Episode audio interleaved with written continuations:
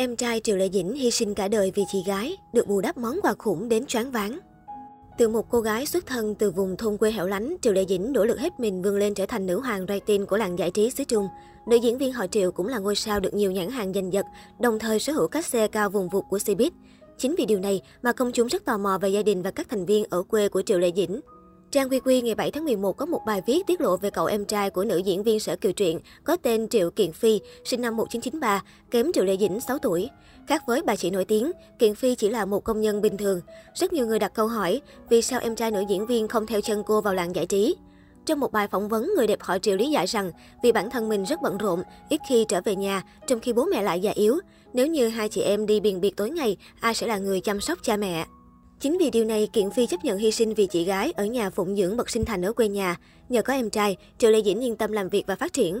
Cô biết rõ Kiện Phi đã vất vả nhường nào, chính vì vậy đã mua tặng em trai 2 căn nhà và 1 chiếc xe hơi, giúp cuộc sống của Kiện Phi được cải thiện hơn. Có thể thấy rõ, mối quan hệ của hai chị em vô cùng tình cảm và trọng tình nghĩa. Giờ đây, Triệu Lệ Dĩnh dành nhiều thời gian hơn cho sự nghiệp và con cái. Kiện Phi chính là nhân vật quan trọng trong cuộc sống của nữ diễn viên, giúp đỡ cô phần nào công việc chăm sóc bố mẹ ở quê nhà. Là nữ diễn viên hàng đầu xứ Trung, hiển nhiên Triệu Lệ Dĩnh cũng nằm trong top những nghệ sĩ giàu có nhất. Cô sở hữu khối tài sản đáng ngưỡng mộ, hơn 390 triệu nhân dân tệ, khoảng 1.400 tỷ đồng. Theo nguồn tin của QQ, Triệu Lệ Dĩnh làm chủ 3 công ty sản xuất phim và là cổ đông lớn của 7 công ty khác. Thu nhập của nữ diễn viên không những đến từ các xe đóng phim mà còn là những khoản thù lao quảng cáo. Triệu Lệ Dĩnh đồng thời là gương mặt đại diện của hơn 10 thương hiệu lớn cả trong và ngoài Trung Quốc. 5 năm qua, Triệu Lệ Dĩnh luôn thuộc top nghệ sĩ kiếm nhiều tiền nhất giới giải trí Hoa ngữ. Năm 2017, theo công bố từ Forbes, Triệu Lệ Dĩnh kiếm được 190 triệu nhân dân tệ, 29,2 triệu đô, đứng thứ 13 trong danh sách. Phùng Thiệu Phong đứng thứ 92 với 40 triệu nhân dân tệ, 6,1 triệu đô. Năm 2020, Triệu Lệ Dĩnh leo lên đứng thứ 7 trong nhóm nghệ sĩ có thu nhập cao nhất. Suốt 15 năm qua, cô đã tham gia hơn 40 phim truyền hình và điện ảnh, mức cát xê tăng từ 5.000 nhân dân tệ, xấp xỉ 17 triệu đồng và tới giờ đạt khoảng 700.000 nhân dân tệ, xấp xỉ 2,3 tỷ đồng. Ước tính nữ diễn viên có thể kiếm được hàng chục triệu nhân dân tệ cho một bộ phim. Ngoài đóng phim quảng cáo, mỹ nhân sinh năm 1987 còn tham gia đầu tư kinh doanh. Cô sở hữu 0,6% cổ phần John Shaw Beer Pictures của Ngô Kỳ Long. Cô cũng là cổ đông lớn thứ 14 của tập đoàn Haran Pictures. Ngoài ra, nữ diễn viên còn là chủ của nhiều bất động sản ở Bắc Kinh và Thượng Hải. Sau khi ly hôn Phùng Thiếu Gia, Triệu Lệ Dĩnh đã dọn ra khỏi nhà họ Phùng và tự mua một căn biệt thự có giá lên đến 100 triệu nhân dân tệ, khoảng 356 tỷ đồng. Có hồ nhân tạo và khu vườn rộng rãi, rất đẹp và còn xa hoa như một tòa lâu đài thực thụ.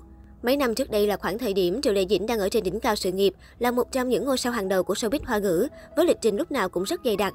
Việc nắm trong tay nhiều bộ phim hot và giá trị thương mại mà chỉ trong 4 năm ngắn ngủi, Triệu Lệ Dĩnh đã kiếm về khoản thu nhập lên đến 1,37 tỷ nhân dân tệ, khoảng 4.877 tỷ đồng. Tính đến nay, Triệu Lệ Dĩnh, Phùng Thiệu Phong đã ly hôn được 6 tháng. Tuy nhiên, cả hai vẫn có trách nhiệm trong việc nuôi dạy cậu con trai Tưởng Tưởng, hiện đang ở với bố và bà nội. Cả Triệu Lệ Dĩnh và Phùng Thiệu Phong đều cố gắng không để con lộ diện trước truyền thông quá nhiều. Vậy nhưng John Shaw Beer mới đây đã có bài viết gây xôn xao mạng xã hội khi cho biết tên thật của bé Tưởng Tưởng đã được tiết lộ là Phùng Tùng Trạch. Đây là cái tên mà tài tử Minh Lan Truyện nghĩ ra và dành cho con.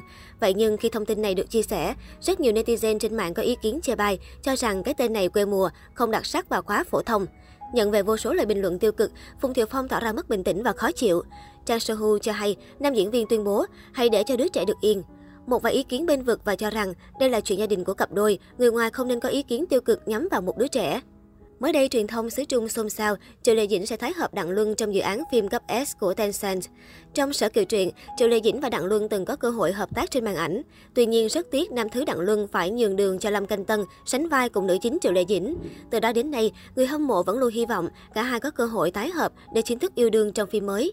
Cuối năm 2020, có tin đồn Đặng Luân và Triệu Lệ Dĩnh sẽ hợp tác trong bộ phim chuyển thể từ tiểu thuyết Trùng sinh chi tướng môn độc hậu, nhưng cuối cùng lại bặt vô âm tín.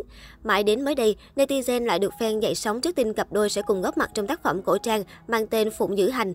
Phụng Dữ Hành là tên tác phẩm chuyển thể từ tiểu thuyết cổ trang Bổn Vương ở đây của tác giả Cửu Lộ Phi Hương. Được biết, đây là một trong những dự án phim cấp S được Tencent đầu tư trọng điểm trong năm sau.